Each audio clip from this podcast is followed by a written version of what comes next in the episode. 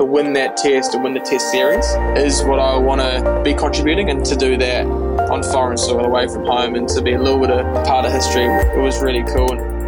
I guess my whole mental game is being so committed to them every day, not just when you play, not just when you bat, but actually really living them, training them as much as you can. So gives you that balance that if you had a bad day at cricket or you've had a bad day at the books, that's not everything in your life. And, you know, cricket's for a certain part of your life, and hopefully that goes on for a little bit longer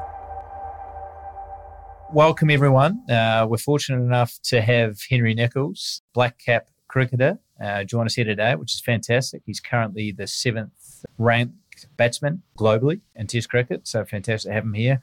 What we're going to talk about today is we're going to talk a, a lot about his mental evolution uh, around how he approaches the game and some of the processes and systems and mindsets that he's evolved over time to now culminate in him being one of the best cricketers in the world, which is fantastic. Uh, I'm interviewing uh, Henry from Brisbane. Uh, he's uh, at home in Christchurch, enjoying some downtime between uh, Test series, uh, which is fantastic. So, in the end, I think you'll get some really simple takeaways around not only what works for him in sport, but a lot of the principles are also true outside of sport, whether that's in business or life in general. So, thank you for joining us. I trust you enjoy it, um, and certainly next time tune in for uh, for our next guest. We've got some fantastic uh, interviewees uh, coming on board with the, the podcast. So uh, look forward to you joining us in future episodes. Thank you. I'm Sean McCambridge, Managing Director of Stellar Recruitment. Thanks for joining me on this journey to uncover the secrets of inspirational leaders. The reason I put this together is to share the unique journeys of these successful individuals and really unpack how they've achieved success and hopefully inspire others to do similar things. So thanks for tuning in and listening, and I hope you enjoy the series. So, uh, Henry, thanks for joining us here today, mate. Really appreciate you taking the time to share your journey. And from what I understand, it's been a, a really interesting one. But uh, maybe for those that don't know a great deal uh, about you, uh, can maybe we just sort of start at the beginning and just sort of talk about um, your background, a few quick questions about you know when did when and where did you pick up a cricket bat for the first time, and as a young fellow that sort of fell in love with cricket, who was uh, who was the player you most admired uh, when you were uh, a younger uh, individual? Yeah, thanks for having me, Sean. I've actually heard a couple of your podcasts before, so it was quite exciting um, when this opportunity came about. But I, I guess for me, um, being the youngest of of three boys in the family, um, dad playing cricket, it was sort of a bit of an inevitability about it. Um, and, you know, I was really lucky that we grew up um, at our family home 25 minutes out of Christchurch uh, on, a, on a decent sized section where we had a big backyard. It was initially, I think mum had planned it, it was a tennis. The tennis net would always go up, but it would always come down and we'd always play backyard cricket on it. So, um, you know, it was, it was, uh, when I was young, was a lot of, lot of BYC, a lot of watching dad and then my older brothers play, and it just sort of flowed into that. I guess as well when I was a young guy looking back, um, the era that Canterbury Cricket had with so many great players who were playing for the Black Caps, Stephen Fleming, Nathan Astle, Craig McMillan, um, Chris Cairns. Like I guess we were quite lucky as well that though we we're watching those guys not only play for New Zealand, but they're from our home province. You know, they used to play at Lancaster Park. We'd go along and watch them there. So um, I guess in those you call them the formative years of your your love of cricket. Um, for me was was probably really lucky having those having those role models to look up to as well as two older brothers um, who, uh, who didn't give me an inch. So it was pretty cool, um, pretty cool childhood, really.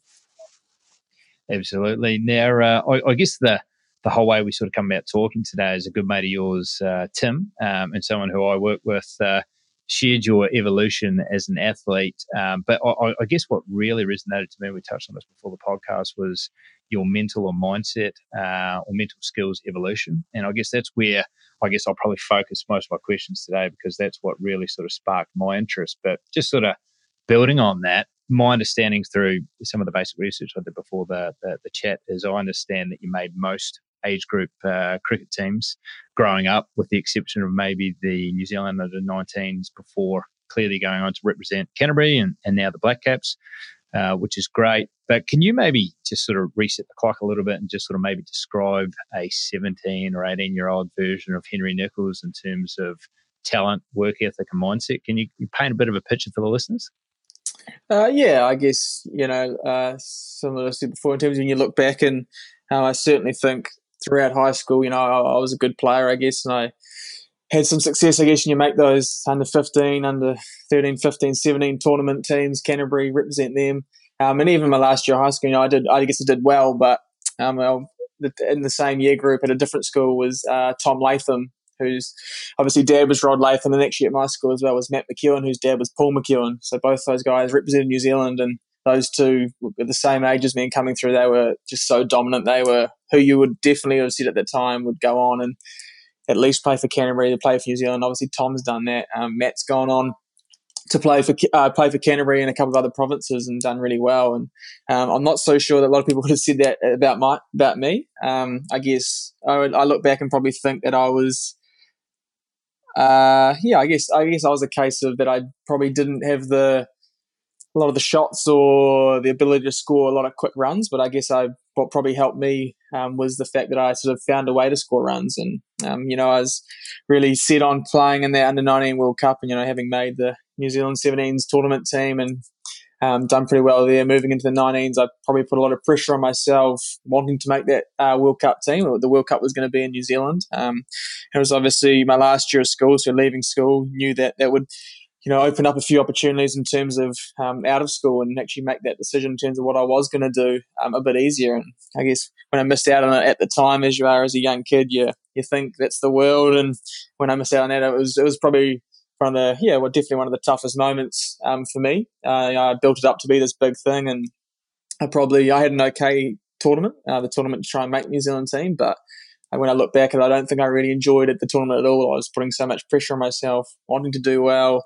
wanting to score runs, not not to actually, and it wasn't from a selfish point of view, but I wanted to score runs just so I could do well and make that you know the dream I had to play for New Zealand under 19s at, at a home World Cup and in front of my fans, a friendly, uh, sorry, family and friends. So yeah, I look back at that um, that experience is probably a real catalyst for me in terms of the way the way I view my cricket in terms of um, you know, it, it, I'm very lucky to be doing what I'm doing, but also it is just a game, and I think that really gave me the, the impetus to stay hungry with my cricket, but also stay philosophical about it and make sure that I kept enjoying it. And you know, you look back at the kid when you were young and you played it because you enjoyed it. You didn't play it because of the opportunities of making teams or you know all this other stuff. So yeah, this is certainly coming through the age groups and, and even in that 19s. Um, my you know you call it talent or whatever it is um, certainly wasn't wasn't evident. I don't think you know you talked to a lot of coaches who probably coached me and they'd say yeah the same thing in terms of future prospects or whatever it was. It probably wasn't destined to uh, play international cricket. So I mean, fast forward today, and I think uh, technically as of now, there thereabouts at least you're the seventh best batsman in the world for Test cricket, which is pretty remarkable. And I think we talked about before as a young fella, sort of you hope that that would be possible, but you know the reality of that is slim. I mean, there's thousands of cricketers vying for that sort of uh, position, but you've got there. So I want to sort of go back to, you know, I guess uh, that mindset piece and, and really start to unpack that a little bit and start with a question around self doubt. I mean, what can you share with us about your relationship with self doubt? Oh, I think self doubt, especially in cricket and especially as a batsman, is probably one of the most prevalent emotions you do have. You know, it's it is such a fickle game, and it's such a it's a cruel game at times. You know, you know I, the way I try and try and I guess overcome that self doubt a bit is through I guess acknowledging that you know from my point of view anyway. When I go out to bat for a team, very rarely have I come off um, satisfied or saying that, yep, I couldn't have done any more then. You know, if you go out and get a 100 even if you get 100 not out chasing, a lot of the time I'm still thinking, oh, what, what could I have done a bit better to help the team here and there? So I guess if you flip it on its head and say, when you're not going so well, well, if you're not if you're not satisfied, as you know, you're never fully satisfied when you're going really well, then I guess you can't be can't be too hard on yourself um, when it's not going well. And I think that's the biggest thing with cricket is the ability for guys not to get too down themselves. Um, and it is very hard to do. You know, it is a team sport. Um, there is 11 guys, and the more, and it's something that I know in this Black Caps team have really tried to buy into is that um, enjoying that success and enjoying the little things that go into the team contributions. You know, you go out for performance, there's only a certain amount of guys who are going to do exceptionally well. You know, in cricket, you're measured by hundreds, fifers, all these stats, but really, if you're going out every game um, trying to get those things is a very, I guess it's a bit of a lonely existence as well. You know, I, I, something I've really enjoyed about the Black Caps team is their ability to to enjoy each other's little contributions. You know, it might only be in a test match, then they might not get too many runs, but you're better for a tough hour at the start when the ball was doing lots, or just those little things that we value that necessarily the public or the media might not see or value. So um, you talk about self doubt. I think also the age we live in now with a lot of social media and a lot more lot more uh, platform for people's opinions to be out there. It, it's really tough. It can be really tough for young guys coming through, and that can also be something that um, is a you know you, you, do learn, I guess, around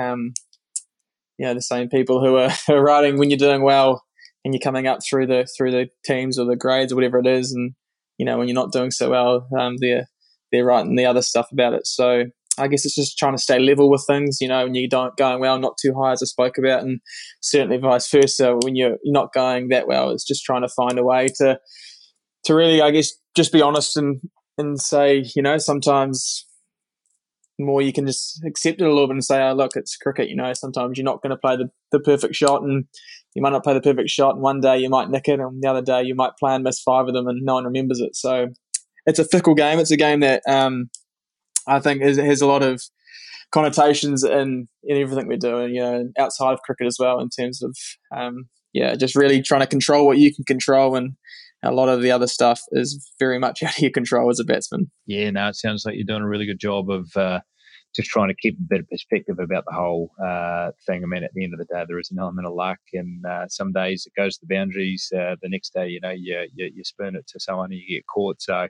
I guess there's uh, margins of errors are small, but it seems like you're doing a really good job uh, keeping those things in perspective. But I mean, I guess I want to, you know, move on to this next question, which to me is a bit of an interesting one because – my understanding, you took a bit of a direction towards developing your mental skill set and you partnered up with uh, John Quinn, who's an individual that uh, you'd known for some time from school. And he was, uh, my understanding, he was a mental skills coach for Canterbury.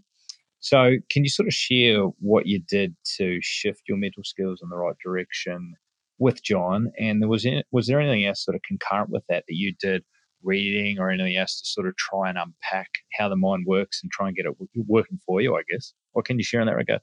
Uh, yeah, so John Quinn, um, you know, he was uh, when I went to school at St Andrews, he was the counsellor there, um, and so I guess I formed a bit of a relationship with him through my my older, my middle brother Willie, who um, he started going to the gym with him in the mornings before school, and I started as a younger brother, I sort of tag along along with Willie and John, and um, I guess you know, looking back now, but at the time, unbeknown, I think a lot of the things in terms of the work ethic, um, you know, understanding what you're doing and why you're doing it was really formed at that time. Um, you know, I was going before school.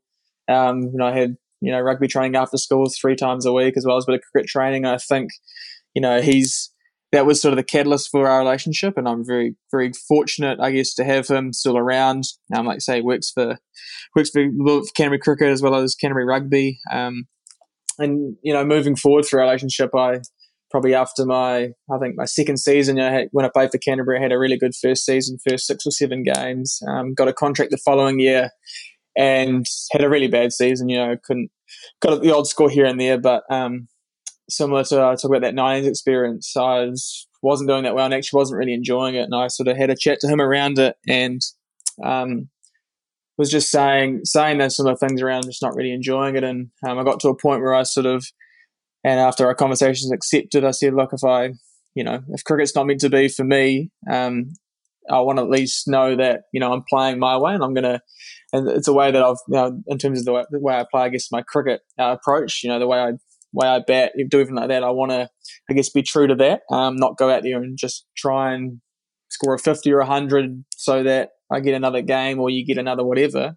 You're actually going out there every every game, every innings, believing and trusting the way that I play, and, I, that's what I can live with. And I can, if it doesn't work out, then well, at least I know I've done, been true to myself in terms of all the work I've done, for instance, I've been a young young kid, um, and then I think that was really the catalyst for it. And even I look back now, same with my Black Caps career, you know, at times when you, well, especially early on after you struggled a bit and it's a similar situation where you, you know, are you trying to, what are you trying to do here? Are you trying to, I guess, score runs and something like that so that you feel part of the team or that you know so that you know the, the media who's saying should he be in the team or not so they don't say that but i think if you get too caught up in trying to i guess appease other people's uh, view of you or expectations like that then you sort of ride a bit of a wave of you score runs and that's great and then you're not scoring runs you're back down and I guess I'm trying to find a bit more of a consistent and not just be judged by runs. And that's something me and, me and John talked about was what my definition of success is. And I guess my definition if definition of success heading into each game isn't so much, well, isn't at all based around how many runs I get. It's around the stuff that I can control, the, my preparation heading into the game, everything I'm doing in terms of what I can control. So that's that's really important, especially around the mindset stuff you can control. Um, and also, I guess just being relaxed enough to know that you know in cricket, you want to test cricket, you want to score runs for the team and do your role. You need to do that over five, six more hours. You know, it's uh, and if I guess if every ball you're really sweating on on the result, on the outcome of it, then you sort of get lost in a in a blur of um, you don't even really know what's going on. So for me, it's trying to, I guess, really be true to myself in terms of successes that I know um, are important to me, and then you know when they don't come off, being really honest and in that reflection. And I think that's the biggest thing um, for me moving forward. Still, there's so much, so much more to learn. But I think you know a lot of the work I have done with John is around that learning aspect of it. Everything is a learning opportunity, good or bad. Still trying to find each opportunity to reflect on that, take what you need from that, and move on again so yeah, that's um, yeah, like I say, very lucky to have had that early experience with um, John Quinn at St Andrews, and that's really flowed on to what is a more of a working relationship now. Whereas I think back then I was certainly listening to him a lot. Um, whereas now I think you know we can have good discussions around around different things, and you know the game of cricket is certainly evolving, um, and with it, I guess we do as well. So it's uh, yeah, it's very exciting, and I say, very fortunate. So, was that something that John helped you define or discover in terms of being true to the to, to playing my way, uh, helping you define success, helping you, you know, yeah, that notion of control the controllables, and you know, win or lose, you know, either which way, it's a learning opportunity. Was that were they things or, or a process he took you on to sort of uh, label those things or help you with those?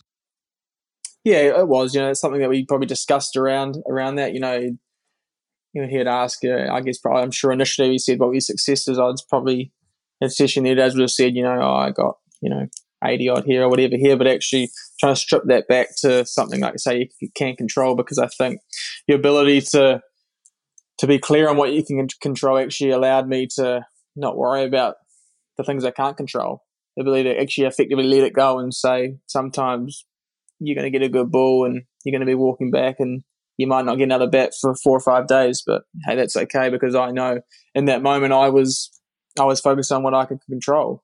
And then also, uh, it's, uh, it's a really tough. Con- it is a tough concept. You know, it's something that when I first took it on board, especially with Canterbury, it was it worked really well for me, and I was really comfortable with it. And I guess the real test of it is when they call it the stakes get higher or whatever. But you know, when you are playing international cricket and everything is scrutinised even more, it's I guess for me, it took a little bit of time to actually be comfortable with comfortable with trying to say, well, this is what I did for Canterbury. Why am I change? Why am I getting so outcome focused now? Just because it's international cricket, just because there's more scrutiny and focus on it. And you know, that's, a bit of a moment for me. Probably was before I scored my first Test hundred.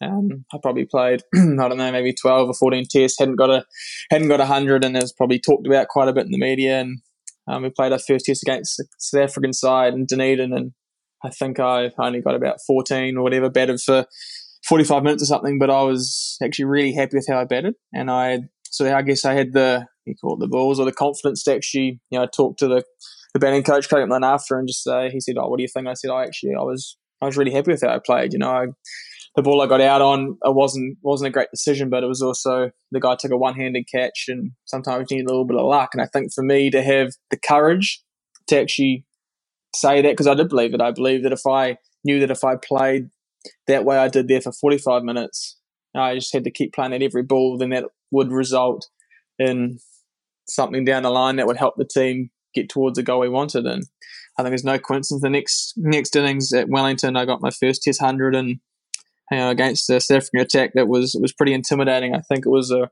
real good lesson for me and something um, that I've certainly learnt from. Um, and I say a lot of time it is trying to have that courage to you know to, to to know that what you believe in does work, and it's and it's but it's interesting one in cricket and any sport, I'm sure. In terms of you say my way and everything like that, can you still need to find that balance of being open, you know, being able to talk, especially with coaches around around your game, and uh, it's you know it, it is a fine balance because you don't want to be too closed minded and say, oh no, this is the way I play, this is the way I do things. So I think you know talk about that learning side of things. I think it's really important that there is um, there is a balance between the two, um, and I found for me that say the more I can be clear on the way I play, but still at the right time being able to talk talk with coaches, to, even with other players. It's some of the best conversations you have with other players around how they do things. Um, and that's I say the learning never really stops. Absolutely. Now, it seems like you um, you show really good self awareness in that sort of process to identify some of those things, but also have the courage to sort of note that whilst you got 14 and, and 45 minutes, you still felt like you were playing the way you wanted to. And I guess the other thing that sort of sticks out to me, and it's something that I want to sort of pick up and run with a little bit, is you sort of shifted from outcome focus to focusing on the process itself and control those controllables. So, just sort of moving on from that, you know, the self discovery and the coaching that sort of come with with with John and, and sort of uh, implementing some of those things. Can you talk uh, a little bit more about you know the processes or the formula for your success that appears to be working for you? Like we touched on before, you're obviously a highly ranked uh, batsman now, maybe at the back end of some of those processes. So, is there anything you can sort of share further to what you've touched on already around some of those processes or formulas you use to achieve success? Uh, yeah, I guess you know it's you know it is a well, I wouldn't say great irony, but it is you know the the more I guess the more work I've done in this area, you know the mental skills and with John Quinn, even that has sort of made things even simpler. Um, you know, made things. I guess I look at my processes now and they're very simple. They're you know as simple as mm. just watching the ball, trusting my instincts. A lot of that is around that, and I think I you know I can you know I look at the people I sort of I guess you surround yourself with or you train with. But in Canterbury here, we've got a couple of guys, Matt, uh, Matt Henry, Tom Latham, the same age as me. Um, we're all playing for Canterbury. We're all playing for New Zealand at times. And I guess having those guys in similar situations around you when you train, um, knowing that you put the work in, I guess allows you then to have that confidence to when you look at things and be like, okay, I've you know I've now I've done this base of work. It actually allows you when at the right time for my processes to be very simple in terms of that. You know, not not trying to overthink it. I think you know that that's really important. Everyone talks about you know when you're playing your best, it's you're not really thinking and it's really simple. And I think that is the case. But also you need to try you need to create that through the work you do behind the scenes. So actually, it's not just uh, getting out there and just I guess keeping things very simple and hoping that it's actually knowing that okay, I've done this work in preparation for this so now I can just go out and trust my instincts. I've put that time in, you know, whatever 10,000 hour rule, whatever is for skills, but knowing that put the work in, it's actually the fun part is playing cricket. It is, you know, whatever you're doing, it's that's the final product is actually the fun part and it should be the fun part. And I guess finding, knowing that for me, my processes of just keeping it so simple as watching the ball, staying still is how I actually enjoy that and not worrying about, oh, you know, I've, I've got to start. I need to kick on here, or you know, I need to score runs this game. It's actually actually really enjoying those processes, you know, and it's you see it. I think you know the more you see it in sport and Philadelphia's uh, 76ers in the NBA, their big phrase is trust the process, and it's you know I, I, think the more I've looked into it anyway, and more I've read about you know um, great players, championship teams, everything like that is their ability to I guess trust the process, but for me, as I said it just before, was around how do you get to that place where you can trust the process, and I believe it is the work you have to put in, the hard work you have to put in, the work ethic, and it's not just a, you know, you do what you need to. It's a, it's, a, it's a lifestyle. You know, it's every day, but being conscious of what you're doing in terms of what your goal is. Your goal is, you know, if it's playing on whenever it is a tour away in a couple of weeks, or you're working, everything you're doing is towards that. So then when you can get to the when you're out in the middle, it is as simple as just watching the ball, reacting. Now, some awesome stuff in that, and I guess uh, yeah, one of the things that sort of really sticks out to me is the internal conversation or the internal language that you're using changed significantly from "I've got to start, I've got to go on." To you know, uh, relying on the fact that you know, just in, in a simplistic form, uh, watch the ball, stay still, trust your instinct and rely on the fact that you've done the hard work and you know the final product should be fun. You, you, you, and almost trusting and being vulnerable in the fact that stop trying to control everything. Actually just trust in this in the sense that you've done the work and now's the time to sort of perform and this is the byproduct of everything else that's come with it.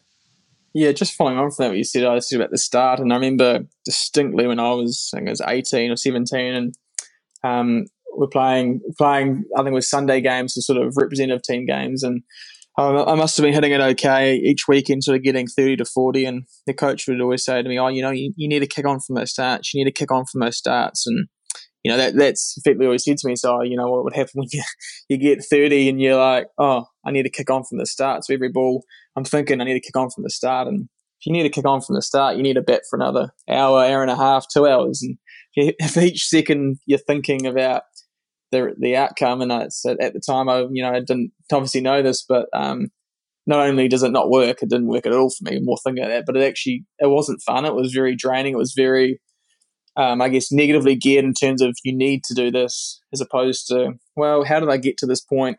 I got to this point through playing to my game plan and keeping it that simple. And all it is is like you say, spoke about a little bit of vulnerability and saying, I'm going to keep playing this way. It, might not work out this time, but I know that if I keep playing the same way I've been playing, trusting that, then that's how I will kick on from the start. So that was a very poignant moment for me, I guess. Um, was that you know the language you say around it, and especially especially with coaching of you know, of young guys and guys coming through, it can be very technical at times, and I think um, that for me really um, the mental side of it really was the catalyst for me to kick on from those starts. What was what he wanted, and that was he was he was meaning meaning more from a technical technical point of view, I think. But for me, it was actually a mental point of view, which allowed me to kick from the start. So it was it was quite funny looking back to that now. Now, great distinction and realization um, at uh, on that sort of front, and I guess you know you touched on before. It's such a transparent game. It's such a brutal game. There's data everywhere, so everyone sort of knows when you're playing well or not. Out of interest, and you might not have the absolute figures, but even just throw some approximate numbers. What was your batting average pre maybe some of this intervention with John and, and your process in that? Uh, and and now you know maybe since you know that uh, intervention or that process sort of started with with John or and other things, what's what's your average now? Can you sort of talk to the listeners about you know maybe what those numbers look like pre and post this intervention? Um, oh yeah, I could I couldn't tell you the, the exact numbers, but I know sort of you know you look back at the test I mean, my test career is obviously still on at the moment, but I mean, I think, you know, was, at that moment I talked about against Africa before I got my first 100, and I was probably averaging in the mid to late 20s. Um, and then I guess I consider that sort of the catalyst for when I, I guess, started not playing my way, but the way that I um, wanted to moving forward. It was probably true to me, and I, guess, I think I'm averaging 44 or something like that now. So, um, but like you say, you know, the numbers in cricket are it's a very funny thing. You know, we've got a guy Kane Williamson who's the captain of all three formats. He's one of the most fantastic players uh, in the world. You know, he's rated in the top 10, I think, in all three formats. And, you know, you see a guy like him genuinely not care about um, any of the numbers, knowing that I guess a lot of the time everyone's a little bit different, but the more people do um, put the focus on the numbers, it, it, it detracts away from, I guess, what the team's trying to do a lot of the time, especially, you know, we're playing limited overs formats where you know, there's always the bigger picture in terms of getting a team to a total or chasing down a total. And um, sometimes you're too focused on the milestones and numbers that can detract from that goal. So, you know, he's a, he's one that I guess I draw a bit of inspiration from in rounds. Um, you know, while those, the, the, the, numbers in cricket are cool and it's what most people talk about, it's, um, it's not really for me a driver at all. Um, yeah, in my career. Now, then that's fast, fantastic in the sense that, uh, well, you just, you know, basically what you're saying, and, and maybe it's Kane's philosophy, is, you know, trust the process and enjoy the game, and the numbers look after themselves. Don't worry about that. You know, that'll sort itself yeah. out. But if you, you trust your processes and you're enjoying yourself, then, you know, those numbers will be fine. Yeah, yeah, exactly. So, um, just sort of building on this a little bit, and clearly you need a base level of talent to become an international cricketer. Um, that's uh, that's a given.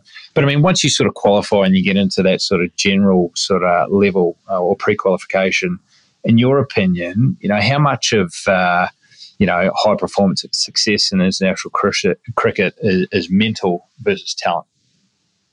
Oh, I think yeah, I think certainly when you get to the international level Um, I think even probably the domestic level as well, the the talent is very similar. Um, you know, you'll see guys with some of the natural talent in terms of the way they might do things, the way um, the way they hit the cricket ball, or they're able to do things acrobatically in the field and stuff. That is it is unique. But I think you know I look back at especially around school cricket, or you know, we all know people who are at high school with the the next big thing, or even like that. And I think um, you know talent is a is a pretty fickle thing, and it certainly takes you to a point. But I think at the level I say I play it now, I guess everyone's talent's pretty similar, and I yeah say the mental side of things, and I guess the mindset, um, especially with cricket, is is uh, I guess any sport really is the crucial factor, and I guess um, you know you look at how people. I guess oh, I look at myself how you know when you have success that's great, but how can you have more consistent success? And I think that's the biggest thing. How can you, you know, you have a you have a good day, you have a bad day, trying to find I guess some some familiar ground in the two and trying to make that as consistent as I can. And for me, the processes um, are what what links. Um, I guess my whole mental game is around being so committed to them every day, not just when you play, not just when you bat, but actually really living them, training them as much as you can, so that you can um, I guess when you play, you just go out there and you trust them, and that's what you're effectively judging yourself on. Because I think everyone else will judge you on the on the re- results and like that. And I think if you get too caught up in in that, you can ride the wave. I think especially as as a young guy, when you come in, you want to do well because you want to show everyone that you know you belong at that team at that level. Um, but I don't think it's overly sustainable when you are just trying to you know say get runs and then you ride the wave. When you do get runs, it's great. And then when you don't, you're down. And I guess trying to find that, that mid level. And then, you know, that, that self doubt, which, you also spoke about earlier, is, in cricket is, it really can be crippling. You know, I heard Alastair Cook, who finished a, an amazing career um, end of last year. And he talked about even in the back end of his career, the self doubt that he had. A guy scored 12,000 test runs or whatever it is, the just behind Tendulkar in terms of hundreds and like that. And he's he's still having self doubt. So I think it is something that is sometimes, um, you know, it's not really talked about in the shed, in the change room or amongst cricketing circles. But when everyone's feeling it and everyone's having the same, I guess, doubts and worries, it's, it's something that we spoke about also the vulnerability side of it. The more you are able to talk to other guys about it, um, whether that be players or John Quinn has been a great one for me, building that building that bridge in terms of being able to talk about it has actually removed a lot of a lot of the burden, knowing that other guys are thinking the exact same thing, and it's not just uh, not just something that you're dealing with. So it's a it is a really fascinating. Um, so you talk about the mental versus talent side of things, and um, you know I think I've certainly found that the the the importance um, of understanding, being aware of mentally where you are at, um, especially when you're at the higher level, and there is more more uh, focus, uh, more scrutiny on uh, what you're doing you know, I think you make uh, some fantastic points there, particularly, you know, when you sort of talk about Alastair Cook and, you know, one of the most successful batsmen of all time, uh, saying that he suffered with self doubt, which, you know, to me sort of just sort of says that, you know, it's normal. Self doubt's normal and sort of normalizing self doubt as opposed to, I think, there's times, you know, when it's less talked about, then you sort of think, what's wrong with me? Is it me? Am I the only person that experienced self doubt and not being vulnerable enough to, discuss it because there's a, a, stigma. But like you say, when you actually start talking about and realize it's kind of normal, you kind of remove that burden, that mental burden, which maybe frees you up to play the game that you want to, ironically, rather than sort of suffering in, in silence on your own. Yeah, exactly. And I think that's something for, for myself. You know, I'm not because I'm still a young guy, but I come back and play for Canterbury, and I'm trying to have those conversations with young guys, knowing that um, it is hard for them. You know, you're in a you're in an environment when you're young and you're wanting to impress the coach and everything like that. And you know, I guess the coach comes up to you and says, you know, how you doing? And and I, I know if I guess I'm still the same. You know, even if you're struggling, you're going to say, yeah, I'm good. You know, I want to play the next game. You don't want to, I guess, um, you know, show any you call it doubt or weakness. I guess, but it's about actually having those conversations because when when everyone is having the same thoughts. Um, and no one's talking about it. It's yeah, it can be a really lonely place. And I think even uh, take that even a little bit further than just cricket. Actually, you know, men in general, talk about men's health and like that. It is actually just having those conversations, showing a little bit of vulnerability, and you just do find out that um, you know I'm not. Yeah, I'm not. I'm not by myself with this. It's not something that's just me. It's actually it's actually something that you know affects everyone in it. And it's it's, be, it's being okay with that as well. You know, I think that's what you learn by talking about. Is, is it's actually okay sometimes to doubt yourself and to be to be struggling because hey, we've all been there and we're actually, and that's the beauty of cricket, I think. When you get to that point, is you got a squad of what, 11 guys play, there's a squad of 15, 16 people, and you actually enjoy it more when you are sharing each other's, I guess, you know, there's tough moments because when they do have the great moments, you know that um, there's more to it than just scoring runs. It's actually what you've all been through, um, you know, with your own own little battles, uh, own mental battles. Uh, fantastic point, and I think you did right. Self doubt extends way beyond sport; it, it, goes into every aspect of life. Um, everyone's touched by it one way, so I think yeah, there needs to be more conversations around that to sort of, uh, I guess, like you say, remove that burden and, and normalise that, and maybe sort of share some of those tough times together, and, and rather than sort of battling on your own. And, and obviously, there's a big impact. Uh, on mental health uh, with people suffering in silence. So, you know, certainly encourage people to talk more about it, like you say. But um, I guess I want to I want to push the conversation outside of cricket for a moment. You're obviously passionate, you're focused, you, you enjoy what you do, you're at the highest echelon of the game. What do you do to switch off and get away from the game? And, and in your opinion, how important is that to remain in a healthy mental state? Yeah, I think the balance um, that you speak about outside of the game is massively important. I know you know, you look back at when I talked about that not under 19s and missing out on um, that New Zealand team, and it was everything to me. And, um, you know, while I had, you know, other stuff going on, it was really such a focus for me that I just, it just, it just threw me, I guess. And I, I look at it now and got to try and find a way to, you know, I again, cricket's great. I'm very privileged to, for me to be in a position where I'm, you know, it is my job and I get to play cricket for my job. And it's, you know, you today, for instance, you know, it's a bit of a quiet week and I went to the gym this morning and then I hit balls for two hours and that was my day at work. So it, it's a pretty privileged position we're in. And I think the balance that you speak about um, is so important. You know, I like to, I, like, I love sports. So, you know, a lot of guys in the team as well like to play golf. Um, you know, we like to, like to play any sort of racket sport really. And, and that's really important. I guess for that balance, and also you know, from following on from John Quinn is I love reading books, um, a lot of sport books, but also books like we've spoken about around mindset, um, how that works in the business world, and even like that. It's um, it is really important to balance because uh, I, I, certainly know when I um, have something else going on, or when I'm, you know, whether it's a new hobby or you're doing a bit of study, it just gives you that balance that if you had a bad day at cricket or you've had a bad day at the books, that's not everything in your life. And, you know, cricket's for a certain part of your life, and hopefully that goes on for a little bit longer. But um, it is yeah I can't emphasize the importance enough, especially for young guys as well coming through.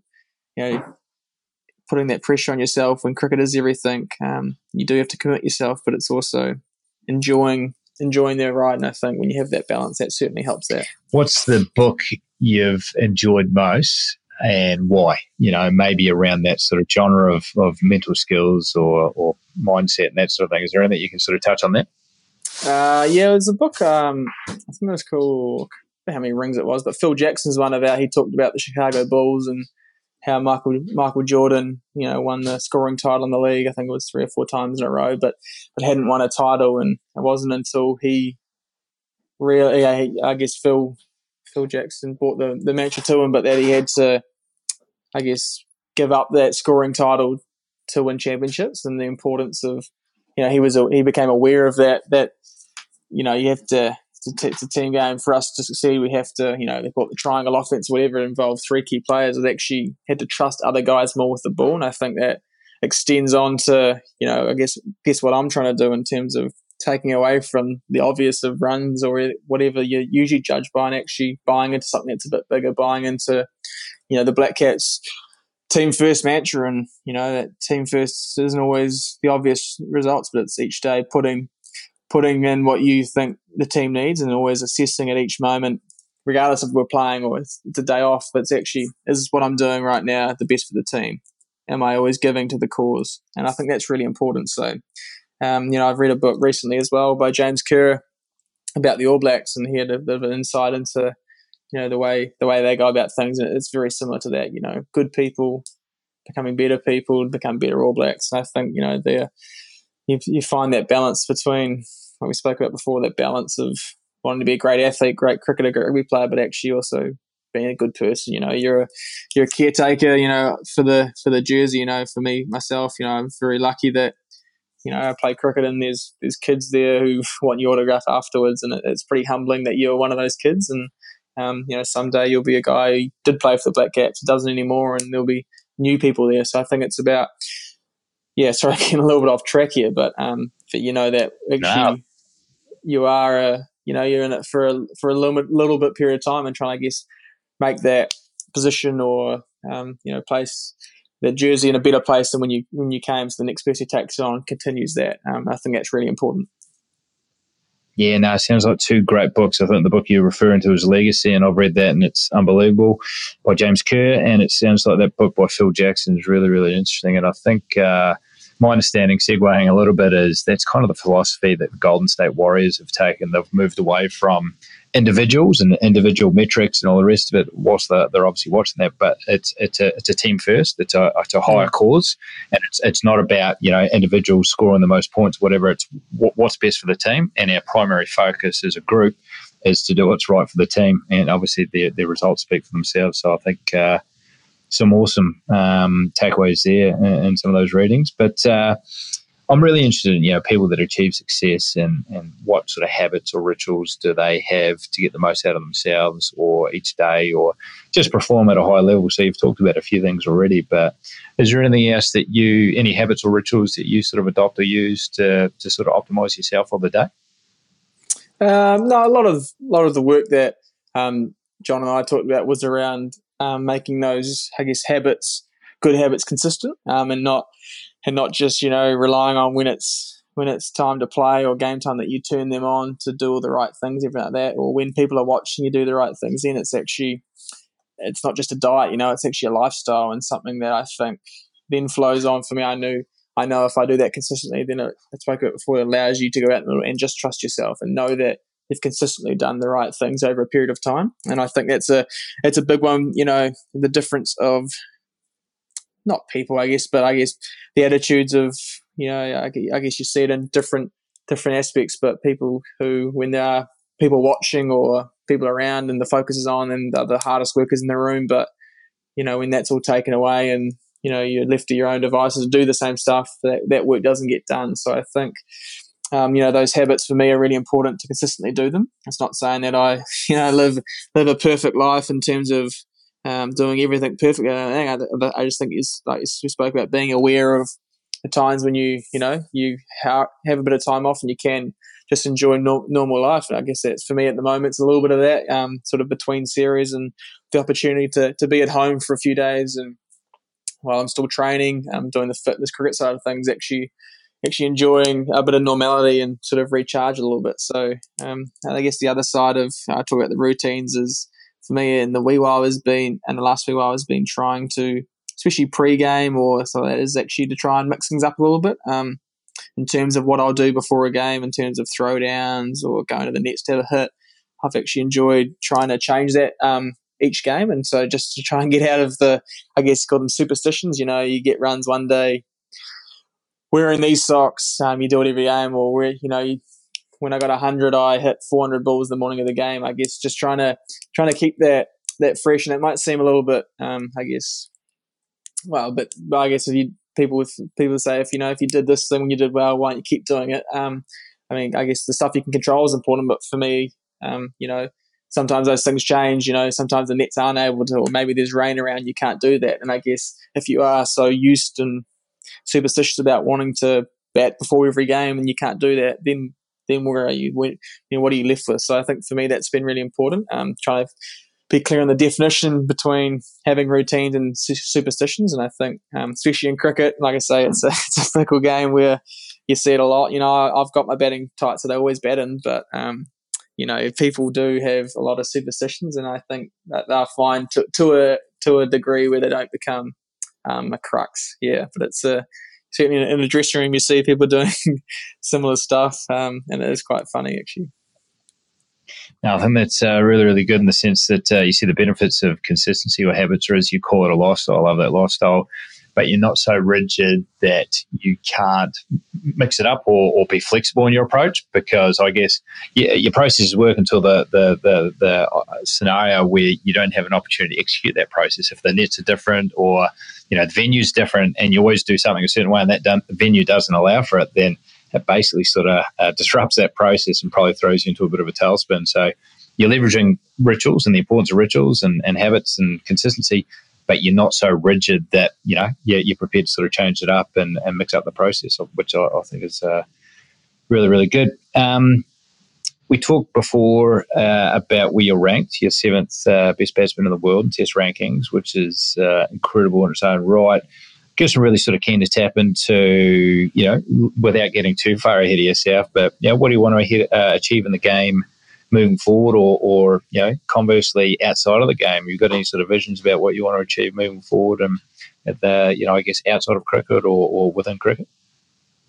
Um, yeah, I guess that's the exciting, the exciting part of um, being international cricketer is there is always a lot of fiction on the horizon. I mean, I we spoke about earlier, um, 2019 being a big year of you know there's the cricket World Cup's on, um, there's the Test series Boxing Day Test in Australia, and um, it, it is something that um, you know is exciting when you talk about it, and um, you have that on the horizon. But by the same the same virtue, it's a um, it's also a good test. I find it's a good test to actually, I guess, acknowledge that that stuff's there, but also know that that's a lot, there's a lot of cricket to be played before, and there's lots to go under the bridge. And I guess you're getting too far ahead of yourself, and you you miss, I guess, not even opportunities or anything like that, but actually you miss being in the moment, actually enjoying enjoying what you're doing. So I guess, like I say, it's uh, it's being aware of it. Um, you know, all that stuff in the future is pretty exciting and cool, but the same token, you know, what you're doing right now at this moment um, and towards your next challenge um, is is the most important thing. But yeah, I guess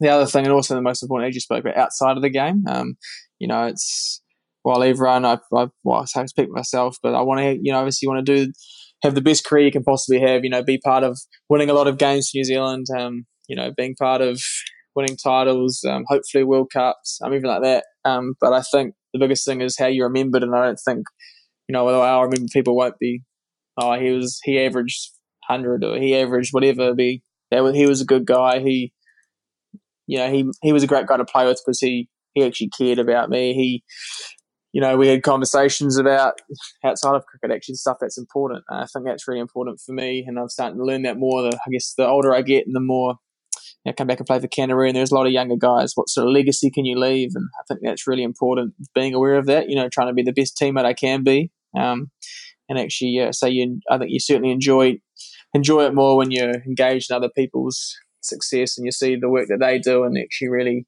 enjoying that for them. So, you know, cricket is a real, it is an individual game, but in the team setting. And I think the more that you can embrace it, enjoy each other's success, it certainly makes you, I guess, grateful for, you know, the opportunities you get. Um, and then also when you do well. Yeah, no, well, I think you've, uh, you're very pragmatic, very self aware, and, and it seems like you're taking a pretty selfless approach to it, which I think uh, clearly working, and, and I couldn't agree more with it. But uh, I want to sort of throw a question. It might be a hard one to answer, perhaps, or, or maybe there's something that really sticks out at you. But what's your proudest achievement in cricket thus far, and why?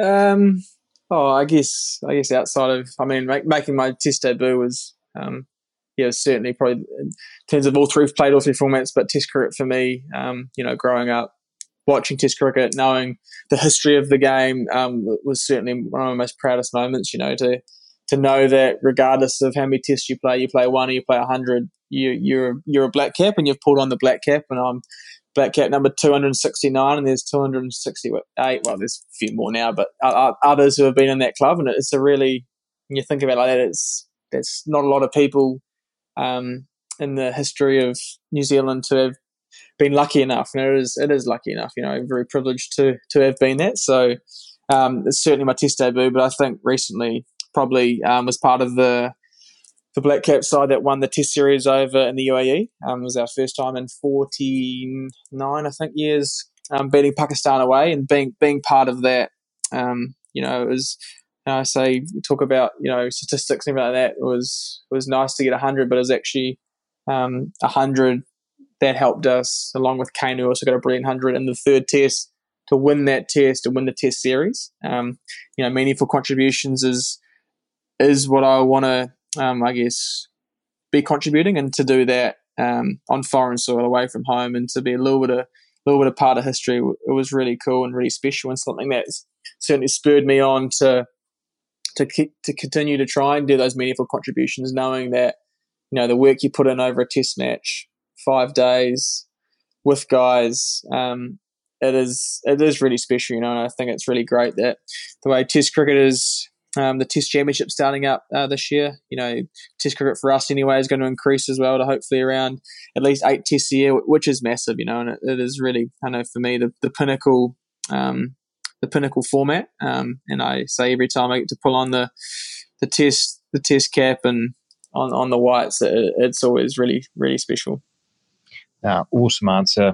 Awesome answer. I want to sort of finish with a bit of a reflective question. And you seem like you're, uh, as we touched on before, a lot of self awareness, always thinking about how you can improve. Um, and obviously looking back without any regrets, of course, because it's a journey. You're constantly learning, as you say before. But if you were to write a letter to a 15 year old version of you know, Henry Nicholls, what advice, knowing what you know now at the ripe old age of 27, what, what, what advice would you put in that letter? What would you say to that person?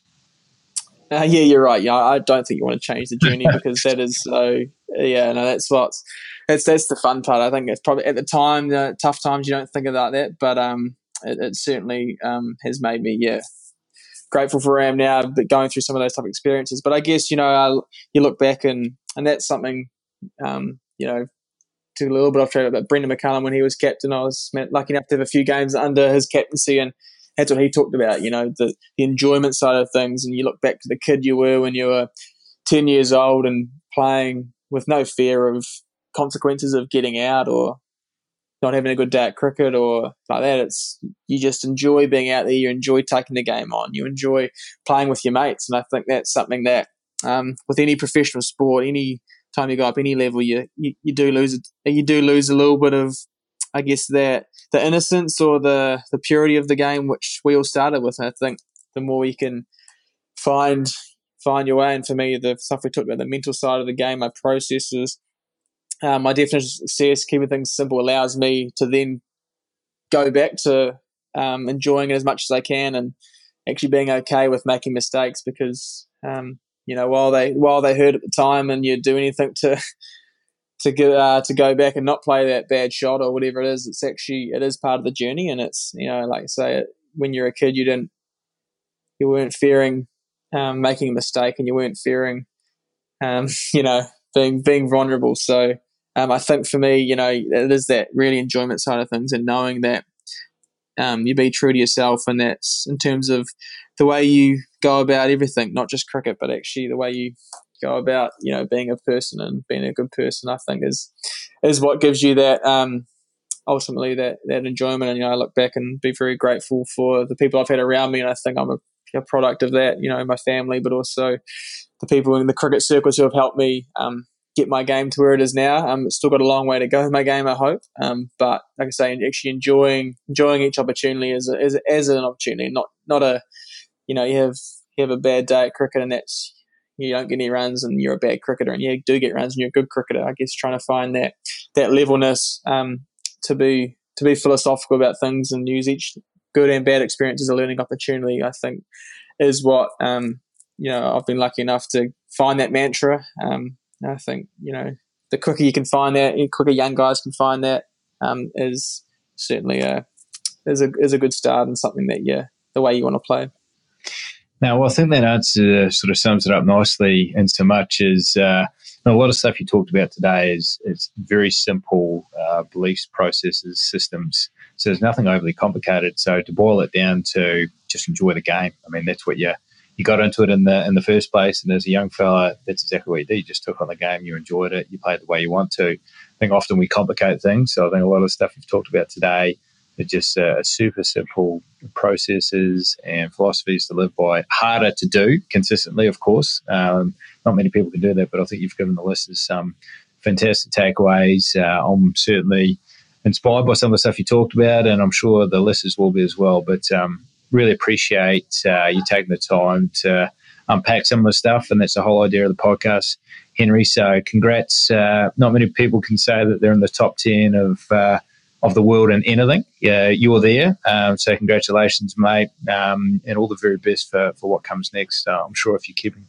uh, some of these philosophies uh, top of mind and, and, and living by the, the, lifestyle and whatnot that you talk about, I've got no doubt there'll be a lot of success. So I want to really sort of thank you and, and appreciate taking the time to, to share those things with the listeners today. Yeah, no worries. Thanks for having me on, Sean in the end, I, I, trust that you'll get some really good takeaway points from the podcast. There's some very simple uh, notions or things that Henry shares that I think are not only true in sport, but also true in life outside of sport, whether that's in business or life in general. So I trust that you enjoy that.